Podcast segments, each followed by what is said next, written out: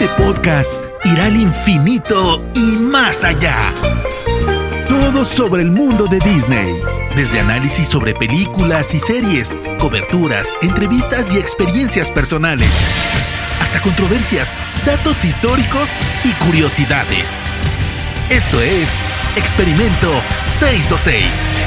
Ohana significa familia. Con Diana Su. Bienvenidos al episodio número 44 de Experimento 626, un podcast dedicado a todo lo que tiene que ver con el universo de Disney. Yo soy Diana Su, me pueden encontrar en Twitter y en Instagram como arroba y bajo Diana Su. Y no olviden usar el hashtag Experimento 626 para que nos comuniquemos y ahí se concentre todo referente a este podcast. Muchísimas gracias por escucharme semana con semana.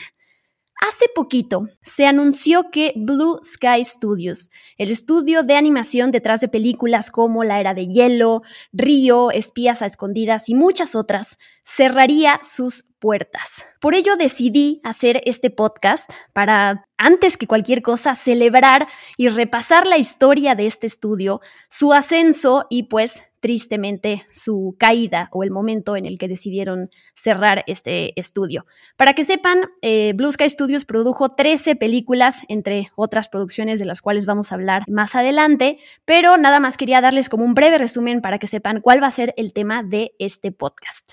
Antes de entrar en materia ya, tengo un anuncio que hacerles. Estoy sumamente emocionada de compartirles que para platicar sobre este tema invité a un amigo y compañero en el medio del entretenimiento, que es Luis Miguel Cruz, mejor conocido para los cuates como Luigi, así yo le llamo. Em, además está conectado desde España, así que es un honor y le agradezco enormemente que, que dé su tiempo y su conocimiento para platicar conmigo. Luigi rápidamente es periodista, es crítico de cine con más de 10 años de experiencia, tiene una carrera impresionante. Yo lo que quiero destacar aquí es que nos conocimos en Cine Premier, colaboramos juntos a partir de ahí y hoy en día afortunadamente seguimos trabajando juntos. Por ejemplo, en la página de Cinepolis, qué película ver, ahí se juntan y se, se unen nuestros textos. Luigi además es obviamente fan de Disney, tuvo la oportunidad de visitar los estudios de Blue Sky Studios, si no me equivoco, y por eso me pareció, por todo esto que ya mencioné, súper interesante invitarlo para enriquecer este episodio con sus opiniones y su perspectiva. Y además de todo, es alguien a quien admiro muchísimo como persona y su forma de trabajar. Así que ya con esta introducción, Luigi, muchísimas gracias por aceptar la invitación. Eh, te pido de una vez que des tus redes sociales y si quieres hablar de todos los lugares en donde estás, para que la gente que nos está escuchando ya desde este momento del podcast y que no esperemos hasta el final, para que pueda encontrar todo tu trabajo. Eh, hola Diana, hola a todos. Eh, bueno, primero que nada, muchas gracias por la introducción y como ya te dije fuera, fuera del aire, pues ya sabes que es un gusto estar aquí. Como, como bien dice Diana, pues somos buenos amigos desde hace tiempo, nos conocimos en Cine Premiera, los dos nos gustan muchas, compartimos muchas aficiones, la animación, Disney, eh, Star Wars y vaya, es, siempre es un gusto colaborar en estos, en estos espacios que, que me brindas de lugares, pues me pueden leer, ver, escuchar en Cine Premier. Ahí, ahí sigo, como ya dijiste también en qué película ver de Cinépolis. Y también estoy en el programa de radio español Butaca y Butacón. Pueden escuchar en, en internet. Y para redes sociales es Luigi-Atlante como el mejor equipo de México y del mundo. Me encantó, me encantó esa aclaración.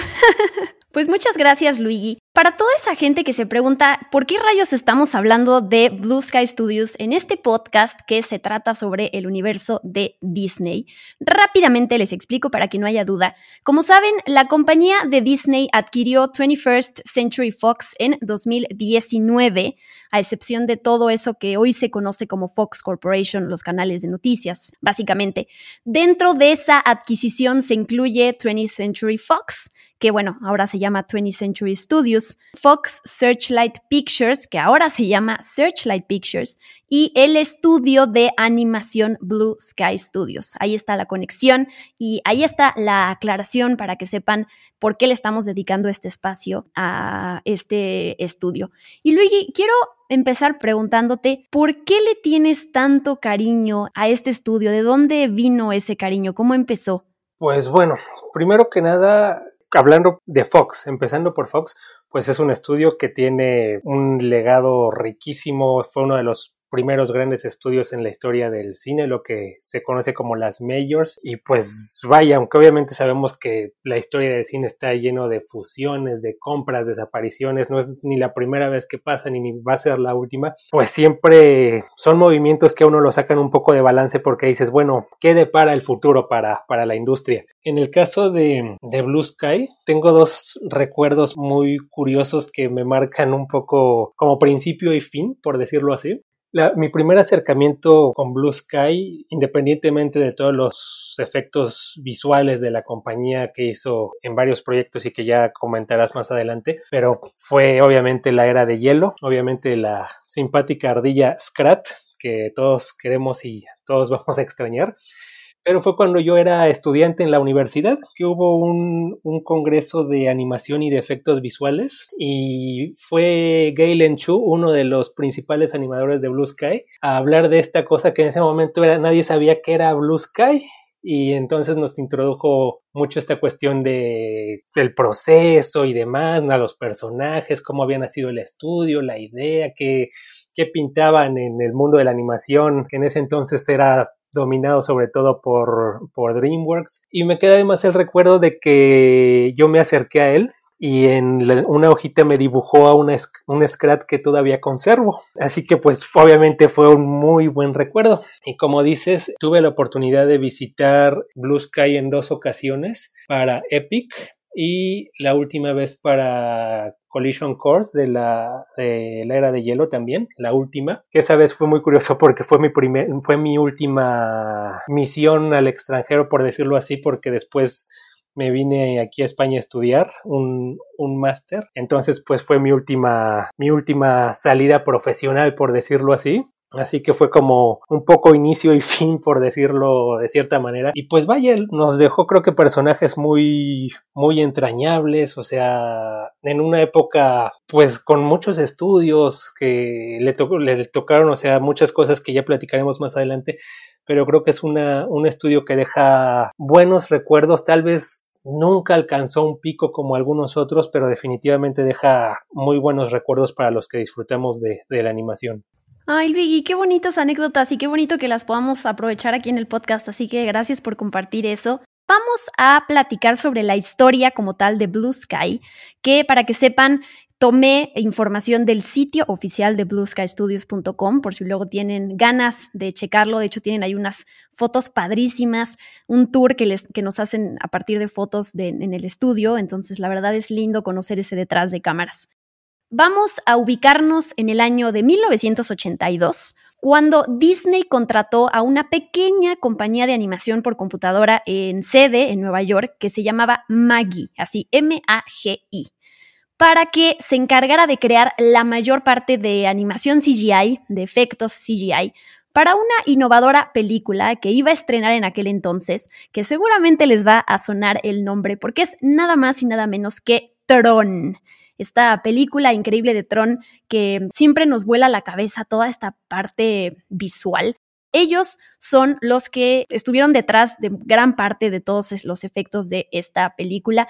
No sé, Luigi, si los recuerdos que tú tienes de la primera vez que viste Tron y que si sí te quedaste maravillado de cómo alguien puede lograr esto, a pesar de que la hayas visto, eh, no sé si años después. Pues creo que el recuerdo que muchos tenemos de Tron son, son las tradicionales motocicletas, que, que creo que en esa época, pues, digo, obviamente si, si lo comparamos con los efectos de ahora y de su secuela, pues tal vez no tenga nada que ver, pero en, ese, en esa época era la innovación absoluta. Obviamente yo la vi un tiempo después, pero pues son de esas escenas icónicas, ¿no? Y que si ahora se habla mucho de, no sé, por decir algo de Matrix, pero pues le debe mucho a Tron toda esa idea de el ingresar en una máquina, la inteligencia artificial, el ser parte del humano como un programa. Para los que nos gusta la ciencia ficción es un clasicazo de todos los tiempos y de culto también, de las pocas películas, me atrevo a decir, de culto que tiene Disney que siempre suele ser más relacionado con lo popular, por decirlo así. Eso que dices, Luigi, es súper importante porque siempre que hablamos de, efectos o del legado de algo o de la innovación, pues hay que ubicarnos en el contexto y en la época, ¿no? Hoy en día, como bien dijiste, que estamos rodeados y saturados y, y cada vez surgen noticias de ya se perfeccionó este tipo de animación, ya estamos alcanzando lo imposible y existen estas computadoras increíbles que hacen renders eh, a una velocidad enorme. Siempre, entonces, cuando vemos las cosas en retrospectiva, pues nos parecen muchos efectos, la verdad, que ya son chafas, pero siempre hay que pensar en eso, ¿no? Y la verdad es que este estudio, al rato voy a contar una anécdota que, apenas me enteré que me voló la cabeza, que este estudio forma parte de, de todo lo que tiene que ver también con innovación y CGI y efectos. Pero bueno, estábamos en 1982. Pasamos ahora a 1986, cuando seis personas se juntaron en un departamento eh, un departamento apretado, chiquito, hay que decirlo, impulsados únicamente por un entusiasmo y una pasión, eh, poco dinero, también hay que decirlo, y, y, las ganas de querer iniciar su propia empresa de animación por computadora después de haber trabajado juntos en esto que fue Maggie. Quiero mencionar sus nombres rápidamente porque es gente muy importante. Alison Brown, que ella venía del área de marketing y efectos visuales, David Brown, también de marketing, Michael Ferraro, programador, Carl Ludwig, un ingeniero que había trabajado para la NASA, el doctor Eugene Traubetskoy, que trabajó como físico nuclear, y Chris Wedge, que bueno, Chris Wedge empezó como animador, terminó dirigiendo varias películas del estudio, la era de Yellow, eh, Robots, Epic, y luego ahí tuvo algo con, con Paramount bastante desafortunado. Pero bueno, estas seis personas son las que se juntaron para básicamente impulsar sus sueños. Si bien desde el principio tenían la intención de producir animación de personajes en alta resolución generada por computadora para películas, obviamente como ya les dije, pues no tenían el software, no tenían dinero, no tenían clientes. Entonces, los primeros tres meses estuvieron trabajando sin recibir dinero. Y es curioso porque de pensar el, el sueño que tenían estas personas, pensemos que también teníamos a otro equipo de soñadores como John Lasseter, que al final es la primera persona que se nos viene a la mente y la primera película pues es Toy Story la que se nos viene a la mente y olvidamos muchas de estas historias de estudios y la gente que también está detrás. Entonces, parte de lo que a mí me gusta mucho hacer en, en Experimentos 626 es eso, ¿no? Es acercarnos a estas historias que no son los nombres más conocidos, no son las películas más eh, taquilleras, eh, y que recordemos más, más allá de la era de hielo, pero la verdad es que, hay que darles su espacio y hay que, hay que darles su lugar. Y quiero mm, rápidamente contar esa anécdota que dije hace rato.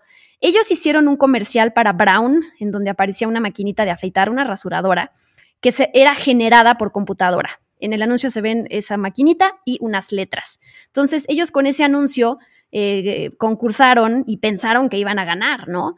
Pero lo curioso es que no lo hicieron y ni siquiera quedaron como finalistas, lo cual fue muy raro para ellos, pensando que no es que hubiera otros, esto, otro grupo de personas o de estudios que pudieran lograr ese realismo, en, en, este caso, en esta rasuradora. Entonces, cuando llamaron a la gente del concurso para investigar qué había pasado, los del concurso les, les dijeron, pues es que ustedes solo animaron unas letras al lado de una rasuradora real. Pero lo que no sabían es que esa rasuradora no era real, estaba hecha por computadora. Así de increíble y de bien se veía que eh, pues esta gente del concurso ni siquiera los tomó en cuenta, ¿no? Entonces cuando explicaron eso, pues los del concurso quedaron impresionados. Luigi, quería preguntarte nuevamente, ¿Qué, recuerdos tú tienes de efectos visuales, de cosas que viste en cualquier película? No necesariamente tiene que ser de Disney, pero que, o sea, dijiste, no, no puedo creer que esto se pueda hacer en el cine y que podamos viajar de esta manera. Mi recuerdo es El Señor de los Anillos, sé que vi muchas otras películas antes, pero lo que viene El Retorno del Rey me marcó para siempre, ¿no? O sea, ver estos ejércitos, toda la historia y los personajes, que es mi película favorita, la verdad es que me marcó para siempre y dije, wow, esto es magia, por más que tenga una explicación eh, detrás, la verdad es que para mí es magia y por eso el cine me, me gusta tanto. Pero bueno, quiero saber de ti, Luigi. Bueno, de, de efectos CGI, yo creo que también por esa misma época, las precuelas de Star Wars me marcaron mucho, aunque obviamente ya sé que hay mucha gente que no tiene los mejores recuerdos de las precuelas, pero esos son otros casos. Yar Yar con todo y la polémica no deja lo que decíamos anteriormente, no deja de ser el quien después heredó mucho a, Gollum, porque pues, o sea, obviamente cómo, cómo manejaron la tecnología para hacerlo. En, e, en esta misma congreso que te comentaba hace un momento, recuerdo mucho que presentaron también el ataque de los clones y que decía, explicaron toda la complicación que resultó la batalla final por la simulación del polvo, como obviamente todo lo final bien podría ser una película animada. E, es la única película que, de Star Wars hasta ese momento que no tenía una gran explosión para terminar. Y su equivalente era esa nave que caía y que levantaba toda la nube de polvo ahí en, en, en la arena y demás. Y que les costó mucho trabajo hacerlo pues por todo, por toda la arena que estaba volando, porque tenía que haber rayos láser volando por todos lados, los robots contra los clones, o, sea, era una complicación. Y me acuerdo que pensé, no, pues esto está muy cañón. Digo, obviamente también El Señor de los Anillos tengo muy buenos recuerdos y Harry Potter, pero siempre fui más, más Warsy que de los otros dos, entonces creo que ese fue lo que más me marcó en ese momento. A partir de este anuncio del cual les hablé hace rato, obviamente estoy eh, resumiendo la información de la historia de Blue Sky, porque tampoco podemos abarcar todo aquí, pero bueno, eh, su trabajo, el trabajo de este estudio llamó la atención de Hollywood y entonces el estudio fue contratado como casa de efectos para películas como eh, A Simple Wish, Alien Resurrection, Star Trek Insurrection, Fight Club, por ejemplo, ellos estuvieron ahí en eh, detrás de, algunos efectos, pero ellos no era lo que querían, digo, por lo menos ya estaban recibiendo dinero, estaban trabajando, pero ellos querían hacer largometrajes animados, algo que tuviera narrativa, algo que tuviera personajes. El director creativo Chris Wedge y su equipo pasaron horas libres armando un proyecto que terminaría convirtiéndose en Bonnie, Bonnie es el primer cortometraje de Blue Sky Studios. Y bueno, Chris recuerda, lo que leí por ahí es que fue un riesgo porque lo hicieron sin ninguna ganancia comercial en mente, pero valió muchísimo la pena para todo lo que eh, lograron después. Bonnie se estrenó en 1998, es un cortometraje que pueden ver en YouTube dura más o menos siete minutos, y se llevó el Oscar, se llevó el Oscar a Mejor Cortometraje Animado, que de hecho es el único Oscar que ganó Blue Sky Studios. Luigi, puedes hablar de, este cortometraje que la verdad yo lo vi para grabar esto y se me hizo, además es, es profundo, o sea, más allá de la animación, todo el mensaje que tiene es divertido, es, se trata sobre este conejito anciano y malhumorado. Sí, eh, Bonnie, vaya, de primera instancia uno piensa en Blue Sky y siempre piensa en la era de hielo, la manada, en Río, o sea, como que películas muy alegres, de mucho humor. Y es curioso cuando, como tú dices, pues ves que su historia ya como estudio de animación, como lo que conocemos, sea con un corto, pues vaya, ya lo dijiste, tan profundo y tan triste y que no le pide nada a los cortos de Pixar, que incluso muchas veces los primeros no tenían tanta, pues vamos a decir, la intensidad o la o la tristeza de que le llegamos a conocer ahora. Y como dices, también es importante porque fue su primer Oscar y su último, porque después tuvo por ahí otras nominaciones, pero pero es un corto que definitivamente vale la pena ver y que te marca y que no se te olvida. Sí, totalmente. Es, de nuevo, se llama Bonnie, B-U-N-N-Y, lo encuentran en YouTube y la verdad es que sí vale mucho la pena verlo por la animación y por la historia también. En ese entonces, después de que hacen este cortometraje, 20th Century Fox ya había sido un cliente importante de efectos visuales para Blue Sky y estaban a punto de adquirir la empresa como su propia compañía interna de efectos. Pero cuando llega este éxito de Bonnie con los premios que gana y cómo empieza a, tener mucho más notoriedad, eh, Blue Sky Studios con eso le demuestra a 20th Century Fox lo que puede hacer, lo que puede hacer con animación y no solo como creador de efectos visuales, sino que tenía también historias convincentes que contar. Entonces, bueno, esa fue la manera en que se unen estas empresas y por qué comienza una alianza. Hay que mencionar un nombre importantísimo que es Chris Meledandri en 1998. Él estaba dirigiendo esta adquisición por parte de Fox y la compra de Blue Sky Studios. En ese momento él era el presidente de 20th Century Fox Animation. Lo conocemos básicamente porque eh, se fue en 2007 de ahí y fundó Illumination, que está detrás de la franquicia de mi villano favorito y la verdad es que es un tipo increíble con todo lo que ha logrado, pero en este momento que estaba en la compañía de Fox en la parte de animación, fue gracias a él también que supervisó las películas que se hicieron, que la adquisición se llevó a cabo y que estas películas que pues la primera que tenemos de Blue Sky Studios es La Era de Hielo, se pudo llevar a cabo. Ya mencionaste tú, Luigi, este cariño que tienes por esta saga. ¿Qué, ¿Qué, sientes que Blue Sky como estudio aporta y que fue mejorando a través de sus películas, como ese sello único que tienen ellos? Pues bueno, yo creo que, que de inicio la, lo, lo, que más aportó Blue Sky fue un periodo de mucha estabilidad a Fox, en cuestión de animación, porque lo que decíamos al principio, pues obviamente todos los movimientos de estudios y demás suelen ser como fichitas de ajedrez que una se cae y tira otra y demás, este, de dominó, perdón, no de ajedrez. Este, estoy, estoy muy con gambito de dama todavía.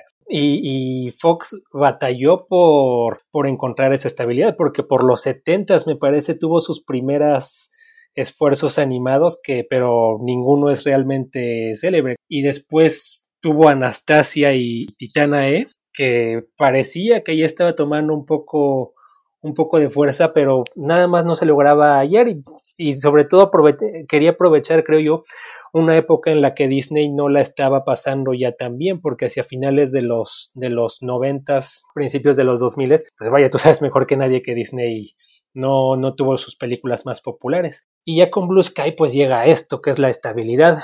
Y además estabilidad en un momento muy importante para la animación porque pues es cuando empiezan a surgir todos estos estudios de Pixar, de DreamWorks y incluso Disney empieza a, a, tratar de incursionar más de lleno en el, en el CGI. Y mientras Disney batallaba por ubicarse, Disney parecía estar muy bien establecido, DreamWorks parecía irse por la irreverencia y la sátira, pues Blue Sky se fue como que muy de lleno al humor y pues a pasarla bien, a divertirse y pues creo que todas sus películas lo se, se ve muy claro, empezando por la era de hielo con ese, primero con los personajes que en general todos son, se basan por la simpatía, por el colorido que tienen todas las películas. Tú ves Río también, o Epic, que ya me estoy yendo más adelante, pero es un colorido, la música. Creo que, creo que Blue Sky siempre tuvo la intención de, pues de que la pasáramos bien. O sea, sí, obviamente mandar mensajes y demás, pero muy básicos, muy primarios, a diferencia tal vez de lo que ha hecho Disney o Pixar a través de su historia, sino que aquí el objetivo primordial creo que era la diversión. Y bueno, este, la también de todos modos, eso no significa que no nos dejaran ahí el corazoncito roto de vez en cuando, porque no sé tú, pero creo que yo no me había caído en cuenta hasta que alguien me dijo por, por redes, pero de que ya nunca vamos a saber si Bodoque se reencuentra con la manada. No, no, no me había puesto a pensar en eso. Y esto que dices de, de poner adelante todo lo del entretenimiento y a la par de esto también pues salen los mensajes y las reflexiones profundas. Es una forma de trabajar porque habrá mucha gente que también esté clavada con quiero hacer un producto pero que tenga un mensaje así súper profundo y que además sea entretenido y que además sea súper taquillero y que además le vaya increíblemente en críticas, ¿no? Digo, si existiera la, eh, la fórmula ya mucha gente se hubiera hecho millonaria y después nos hartaríamos porque estaríamos viendo el, todo cómo se repite. Así que me parece esto una, una reflexión padre de tu parte de, de es entretenida, es, las películas de la era de hielo son divertidas, tienen estos personajes Manny, Diego, Sid, que son icónicos y al mismo tiempo, después de toda esta historia que te cuentan, entonces te cae el mensaje. La Era de Hielo, ya lo dijiste, estrenó en 2002. Leí por ahí que iba a ser una película más, más dramática y fue en su momento que se arriesgaron para hacerla una película de comedia, que pues eso siempre es un riesgo y la verdad es que les fue súper bien. La película costó, tuvo un presupuesto de 59 millones de dólares y recaudó más de 383 millones de dólares, que fue un hitazo, pensando además que las otras películas de la era de hielo les fue todavía mejor en taquilla. Y además estamos ubicándonos en, el 2002 y qué películas ya teníamos de otros estudios en esos momentos que tenían este tipo de animación, ¿no? Toy Story 1 eh, del 95, Toy Story 2 después, Ants, la película de Bichos, la película de Shrek, la película de Monster Inc. O sea, no era un mercado tampoco tan tan explorado y saturado, pero ya había competencia. ¿Y quién más que Pixar, que siempre está en los primeros puestos?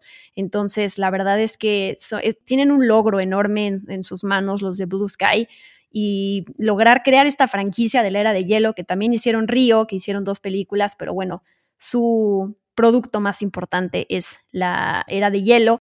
En enero de 2009 se mudó el estudio de White Plains, Nueva York, a Greenwich, Connecticut, que es donde estuvieron o estarán hasta ahora antes de que ya cierren, las puertas del estudio. Ahorita llegamos a eso. Y como dato curioso, Chris Wedge, presidente de Blue Sky, se tomó una licencia de repente para dirigir una película live action, mezcla live action y animación por computadora para Paramount Animation, que es Monster Trucks. No sé por qué lo hizo Luigi, eh, es un desastre esa película, pero bueno, él es, él es, como dato curioso, también la voz de Scrat, la famosa ardilla de la era de hielo, así que no, no sé, o no sé si tú tengas una historia de por qué rayos quiso hacer Monster Trucks, pero bueno, ahí está en su currículum. Pues, pues con certeza no te lo sabría decir, pero creo que, pues vaya, de, de repente de que lees o entrevistas a, a, directores de animación, pues creo que a muchos les entra de repente esa curiosidad por, pues por saltar a live action. Otro ejemplo que me viene es Brad Bird, que lo ha hecho obviamente con,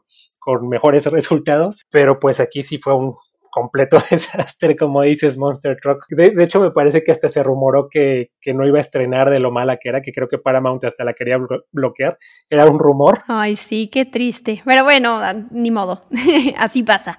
20th Century Fox y Blue Sky Studios juntos hicieron crecer su equipo y desarrollaron todo este software. Produjeron 10 cortometrajes, el primero es Bonnie que ya mencionamos, Em, dos especiales de televisión de la era de hielo y 13 largometrajes que quiero ir mencionando. Voy a mencionar su título en español Latinoamérica y en español de España, ya que está Luigi.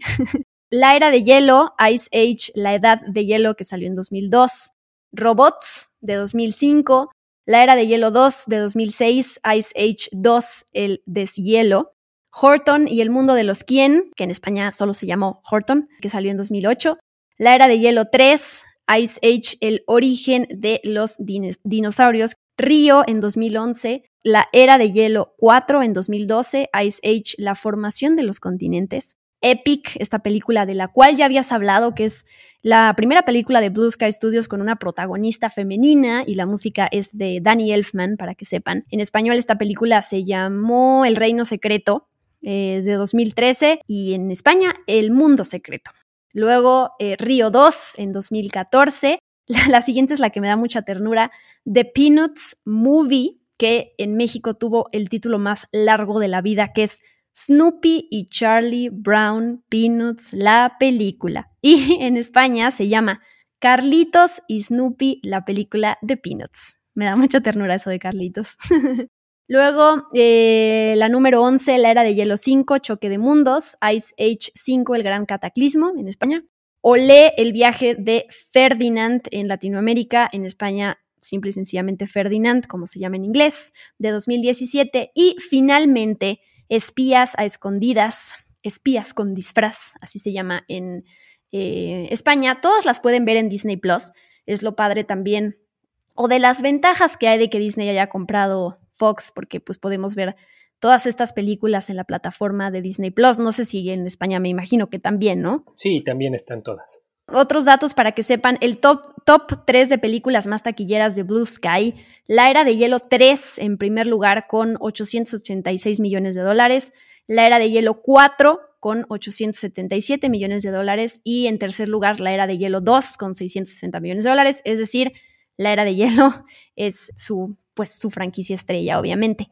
La menos taquillera, tristemente, fue Espías a Escondidas, que recaudó 171 millones de dólares.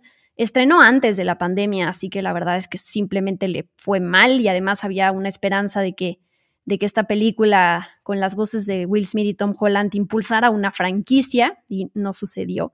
La más costosa de todas fue Ferdinand, que costó 111 millones de dólares, eso fue su presupuesto aproximadamente. Y la menos costosa, pues La Era de Hielo, la primera película. No sé si tengas algo de alguna de estas 13 películas.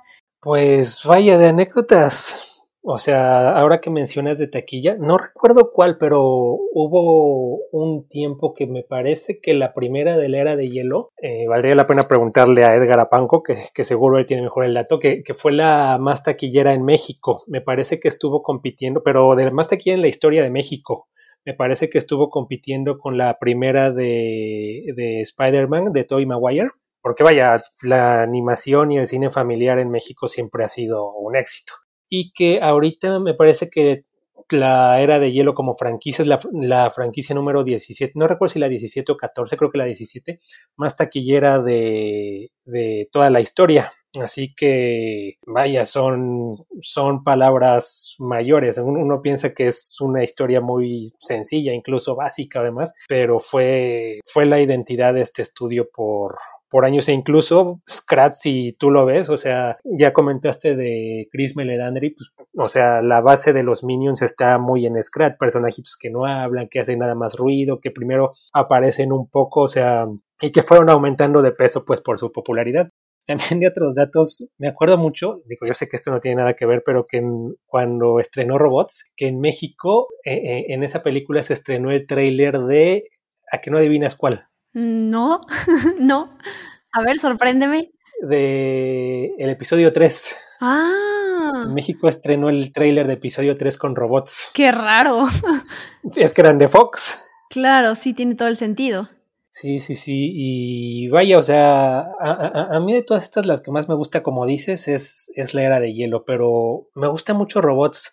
Me acuerdo que es de esas películas que tienen de ese humor oculto para adultos en cine infantil me acuerdo mucho de, ese, de ese humor y también, ¿sabes cuál me gusta? Me gusta mucho la de, la de Horton.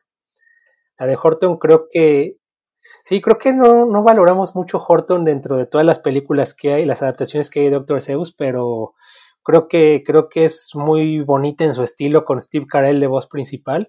Y también me gusta mucho Epic, o sea, yo sé que no es la mejor, pero de, esa lo que siempre me, me, quedó mucho es el término de pisatontos que utilizaban como eran personajes diminutos y veían a todos muy grandes. Y se me quedó decir de que cuando, de eso que quieres matar un mosco en la noche y que te esquiva mil veces, siempre, siempre me dice mi esposa, te está viendo, te está haciendo pisatonto. Ah, sí, tengo, tengo que admitir que mi único recuerdo que tengo de robots es que Alex Sintek hizo la canción. tengo que volver a verla, pero ese es como el primer recuerdo que me viene a la mente. Y pues ahora sí llegamos a este triste momento. Eh, como les dije al principio de este podcast, en 2019 fue que 20th Century Fox, Fox Searchlight Pictures y Blue Sky Studios fueron adquiridos por la compañía de Disney. Y el 9 de febrero de 2021, Disney anunció que cerraría Blue Sky Studios en abril eh, está saliendo este podcast en febrero, así que en abril es cuando va a cerrar sus puertas. Y si pensamos de 1986, 87 a la fecha de hoy, pues fueron más o menos 35 años, 34, 35 años de existencia. ¿Cuál es la explicación oficial que dieron? Debido al impacto económico de la pandemia de COVID-19 en todos sus negocios, ya no era sostenible para Disney dirigir un tercer estudio de animación. Pensemos que tienen Pixar y que tienen Walt Disney Animation Studios. Eh, y bueno, esta fue la razón que dieron y toda la biblioteca de películas y propiedades intelectuales del estudio pues va a quedar, la va a conservar Disney.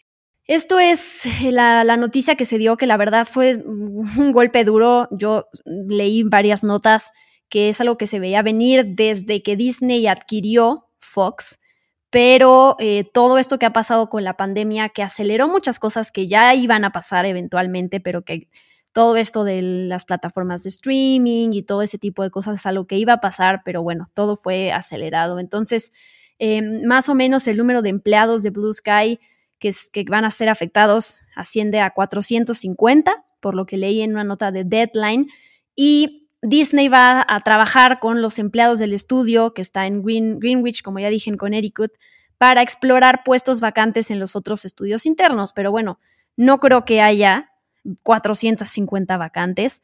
Y más allá de colocar a estas personas en otros lados, la verdad es que como artista además, cuando acabas una película, cuando das todo de ti para crear un personaje y para que una película desde el principio, desde el momento en el que tienes la idea hasta que llega a ser la premiere y estrena a nivel en las salas comerciales, es una, es una manera de, dejar ir un hijo. En algún momento lo, lo, he leído, ¿no? Es, es algo muy fuerte. Y después de esta cantidad de años de recordar esta historia de estas personas que se juntaron y que quisieron llevar un sueño adelante y lo lograron y que pues por cosas que pasan en la vida tenga que cerrar las puertas a este estudio, pues la verdad es que es un golpe muy duro a nivel creativo también. Y bueno, para la industria, Luigi, ¿qué significa todo esto y por qué no solo duele de, ay, bueno, ni modo, este, se nos fue el estudio, qué triste, sino también es, yo creo que es una cosa perjudicial para, para la industria y para justo este monopolio de Disney, que por más que yo ame la compañía y le deba tantas sonrisas y cosas, pues tampoco me gusta que todo o prácticamente todo el mundo pues esté a su disposición, ¿no? Pues sí, es que como dices, obviamente de Disney todo mundo tiene buenos recuerdos, o sea, incluso el mayor de los detractores ha visto y se ha emocionado una película de Disney, pero también es imposible dejar de pensar en lo que tú usaste y que a muchos les da miedo, en la palabra que tú usaste y que a muchos les da miedo emplear, que es monopolio. Ya fue Pixar, fue Marvel, fue Lucasfilm, ahorita hay interés en MGM, según dicen. Y yo creo que sí, que la desaparición de Pixar con la adquisición de, de Disney era un movimiento lógico,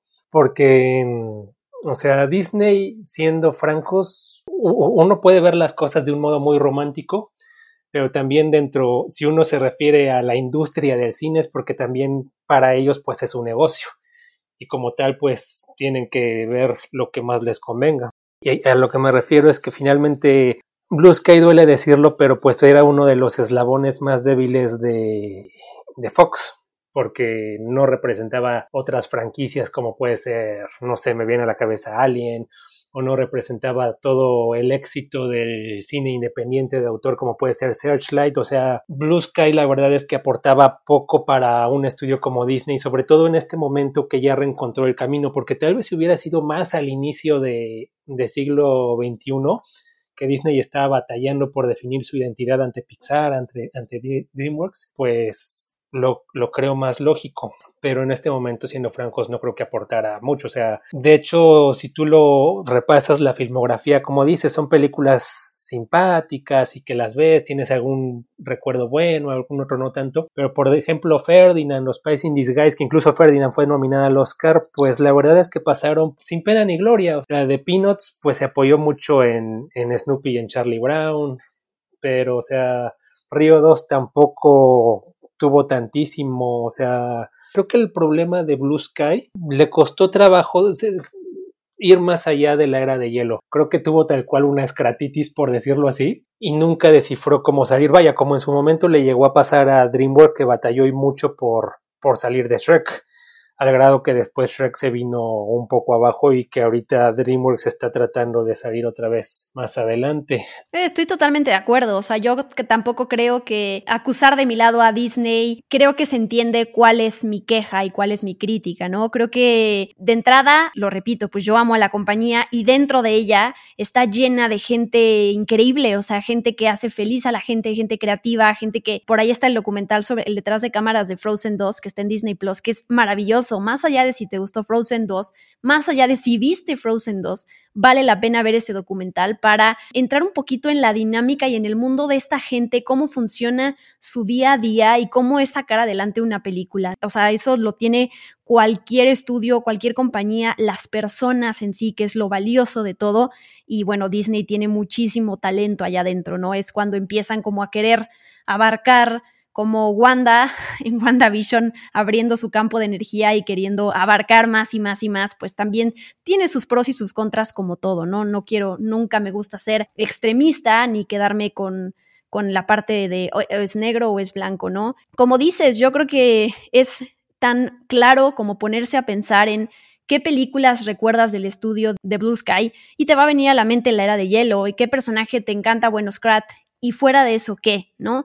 Pensando ya que podría ser como una cosa natural, que tú dijiste hace rato esto iba a pasar y que a lo mejor este estudio pues eras, tenía que morir y que surja, creo que eso es lo que, lo que pido a partir de todo esto, que surja más otro estudio de mm, otra compañía, porque es lo sano también. Como audiencia pedimos también diferentes perspectivas y diferentes personajes, entonces espero, esperaría yo eso, ¿no? Que alguien más ahí tenga las ganas de invertir, de arriesgarse y de hacer crecer esto, ¿no? Pasa, por ejemplo, con Laika Studios, que es otro estudio que me encanta, pero que, a ver, utilizan la técnica de stop motion de una manera increíble, pero también es algo carísimo. Entonces, en cualquier momento a mí me da mucho miedo que, pues, que mueran también, porque la, la taquilla de sus películas tampoco es que digas, uff, bueno, la salvan.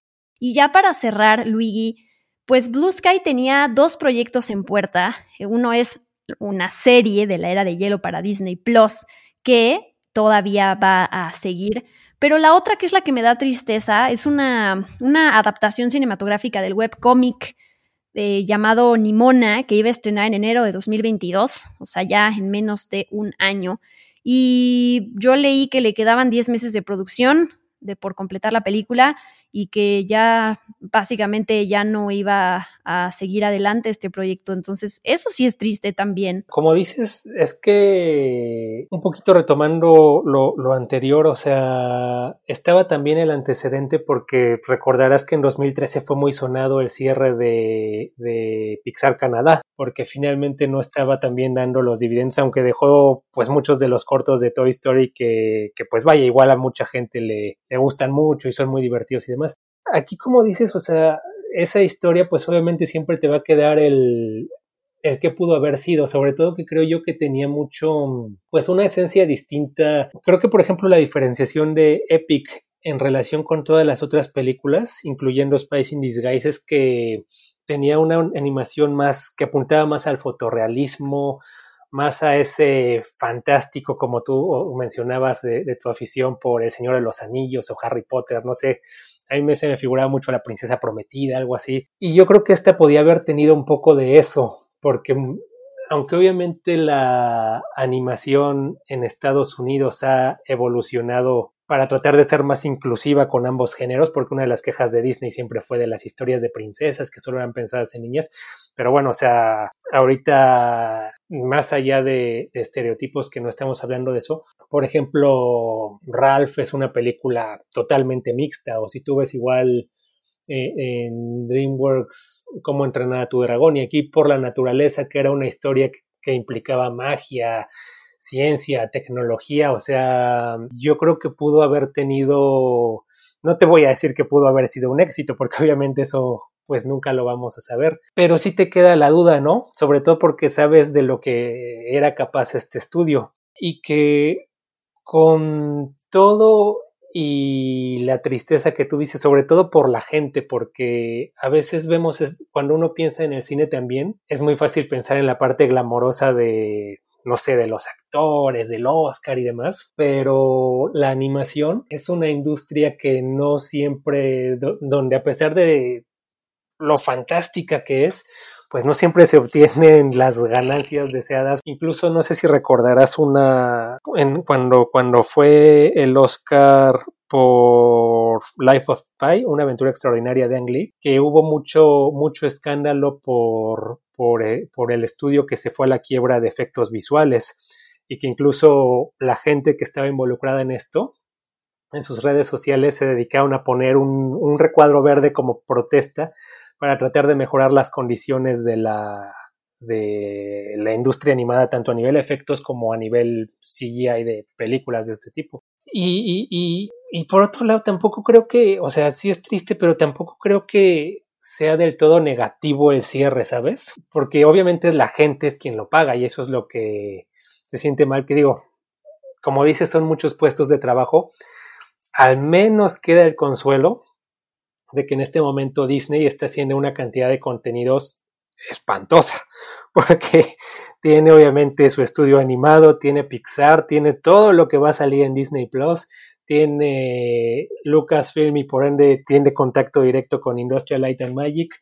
O sea, creo de que puede haber terreno, puede haber, pero también creo que una de, las cosas donde le afectó mucho a, Blue Sky fue que cuando surgió, tú recordarás que era común escuchar de que estamos en una era dorada de la animación, porque estaba Disney, estaba Pixar, estaba DreamWorks, estaba Blue Sky, después salió Illumination, pero también esa era dorada pues representó una implosión donde, porque al final el mercado se sobresaturó. Y recuerdo que en varios medios en su momento leí que pues los padres de familia tenían que decidir a qué películas llevaban a sus hijos a ver, porque, porque si había cinco estudios tampoco les daba margen de llevar familias de cuatro o cinco al cine.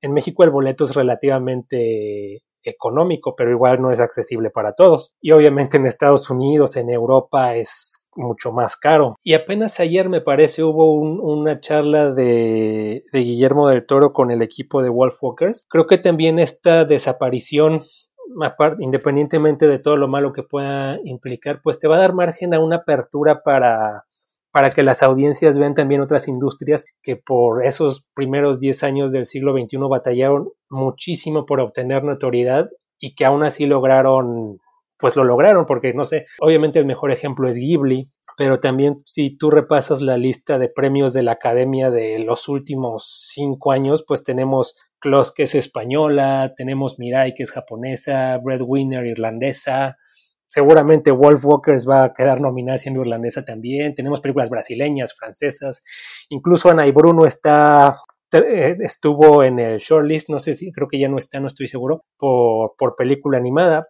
y la mejor manera de, de eso, pues es, obviamente la, la, competencia nunca va a ser totalmente leal porque pues los estudios norteamericanos tienen muchísimo dinero que los otros no tienen, pero sí creo que te beneficia porque te da espacio, sobre todo ahora que tienes el streaming, que tienes, no sé, canales como Netflix, que abre muchas posibilidades, que está no sé, filming aquí, filming latino allá, o sea, movie, o sea, hay, creo que cada vez va a haber más oportunidades para que muchas películas de otras latitudes salgan y que eso va a ser benéfico para toda la industria, para la gente e incluso para la técnica, porque pues se, se hizo la idea en los últimos años de que la técnica tradicional era mala cuando pues lo hemos platicado tú y yo en otras ocasiones. La técnica tradicional no tiene nada de malo, son las historias. Prueba de eso es el stop motion que decías y que siempre le ha ido, pues no tendrá los máximos resultados, pero siempre da películas muy buenas estos estudios, o sea, Cubo, Coraline, o sea, son este todos los estudios que hacen ahorita stop motion, pues hacen películas muy buenas y que en crítica les va muy bien. Me encanta tu reflexión, Luigi, porque además toda esta perspectiva eh, positiva y, realista a la vez, me, me, gusta para que tampoco nos, nos enrollemos, porque también nos encanta hacerlo y yo lo he, bueno, no con Disney, pero como que estos pensamientos que luego tenemos de maldito Disney y estás, este, cómo cierras esto y como clavarnos solo en este sentimiento negativo, creo que está, está bien pensar en este ciclo de la vida, como dice el Rey León, que que pasará siempre, y en, entonces ponernos a notar la cantidad de estudios que siguen allá afuera, porque sí es cierto, ¿no? Yo mencioné Pixar, mencioné DreamWorks, eh, pero bueno, eh, tenemos ahí el, estudio de Cartoon Saloon que tú mencionaste hace ratito por Wolf Walkers, que está en Apple TV Plus, que es una cosa impresionante. O sea, el, nivel de detalle, la historia, o sea, el, lenguaje a través de las formas, es una cosa impresionante. Y utilizan la animación tradicional. Entonces, creo que me, gusta esto, que tenemos este podcast también quedándonos con un. celebrando la historia de este estudio, sabiendo cómo surgió, celebrando la historia y los sueños que se hicieron realidad de estas personas y yendo a lo siguiente también. Eh, siguiendo apoyando la, la, animación, revisitando estas películas de Blue Sky que están en Disney Plus y eso, ¿no? Quedarnos con esta parte de, ok, eh, ¿qué, qué aprendemos de esto? ¿Qué podemos seguir apoyando?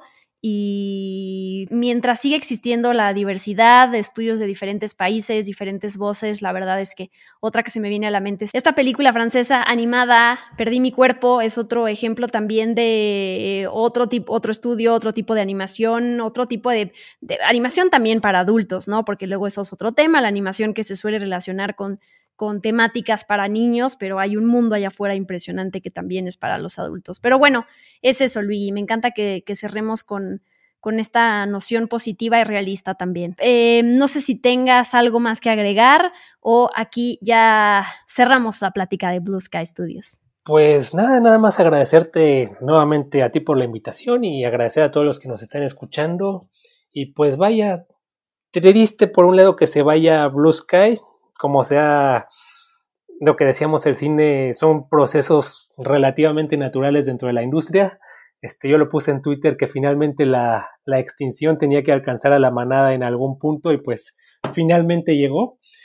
Pero pues estar en el catálogo, o sea, la ventaja del cine es que es inmortal y que lo vamos a poder seguir viendo siempre y que nos quedan muchas cosas animadas, tanto de esas películas, como bien dices, este, tradicionales de Estados Unidos, que muchas veces relacionamos con puro infantil, pero también muchas otras producciones de todos lados, no sé, Loving Vincent, Boy and the World, Cat in Paris, o sea, hay muchísimo que ver y la animación es una de las técnicas pioneras en la, en la industria del cine, así que todo es parte de una evolución y siempre vamos a tener películas que valga la pena ver en distintas técnicas, desde la tradicional hasta las más experimentales. Así es, Luigi, y con esas palabras optimistas terminamos este podcast. Este fue el episodio 44 de Experimento 626, dedicado a Blue Sky Studios y su historia.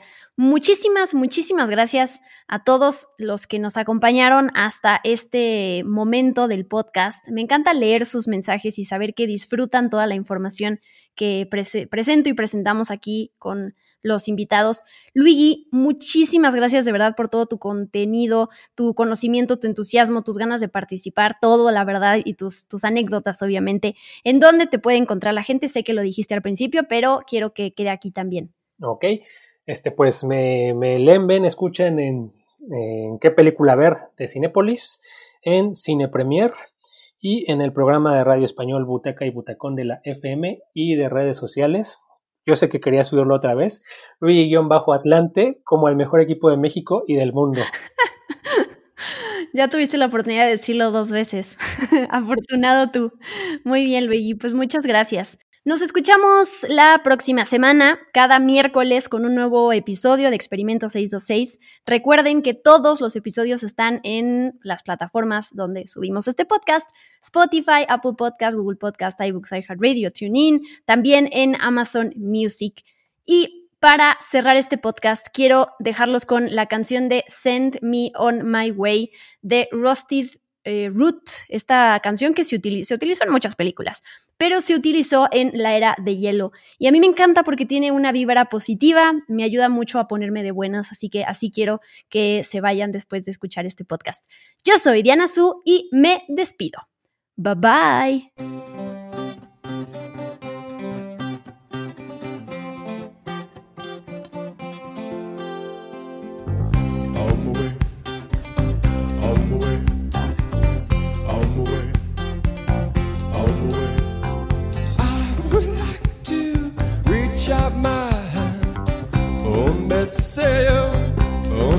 Tell you to run. On my way, on my way. Movity see, movity on. Well, pick me up with golden hand. Oh, me say, oh, me tell you to run. On my way, on my way. Movity see, movity on. Well.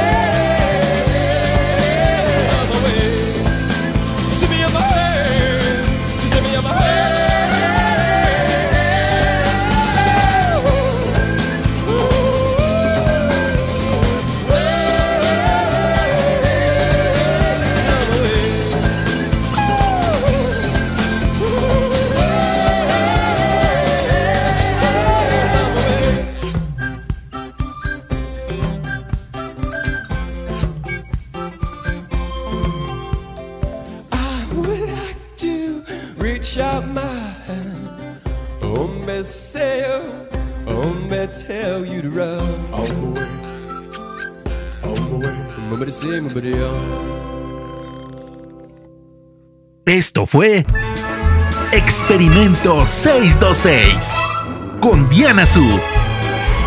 Gracias por acompañarnos. Los esperamos en el próximo episodio. Hakuna Matata.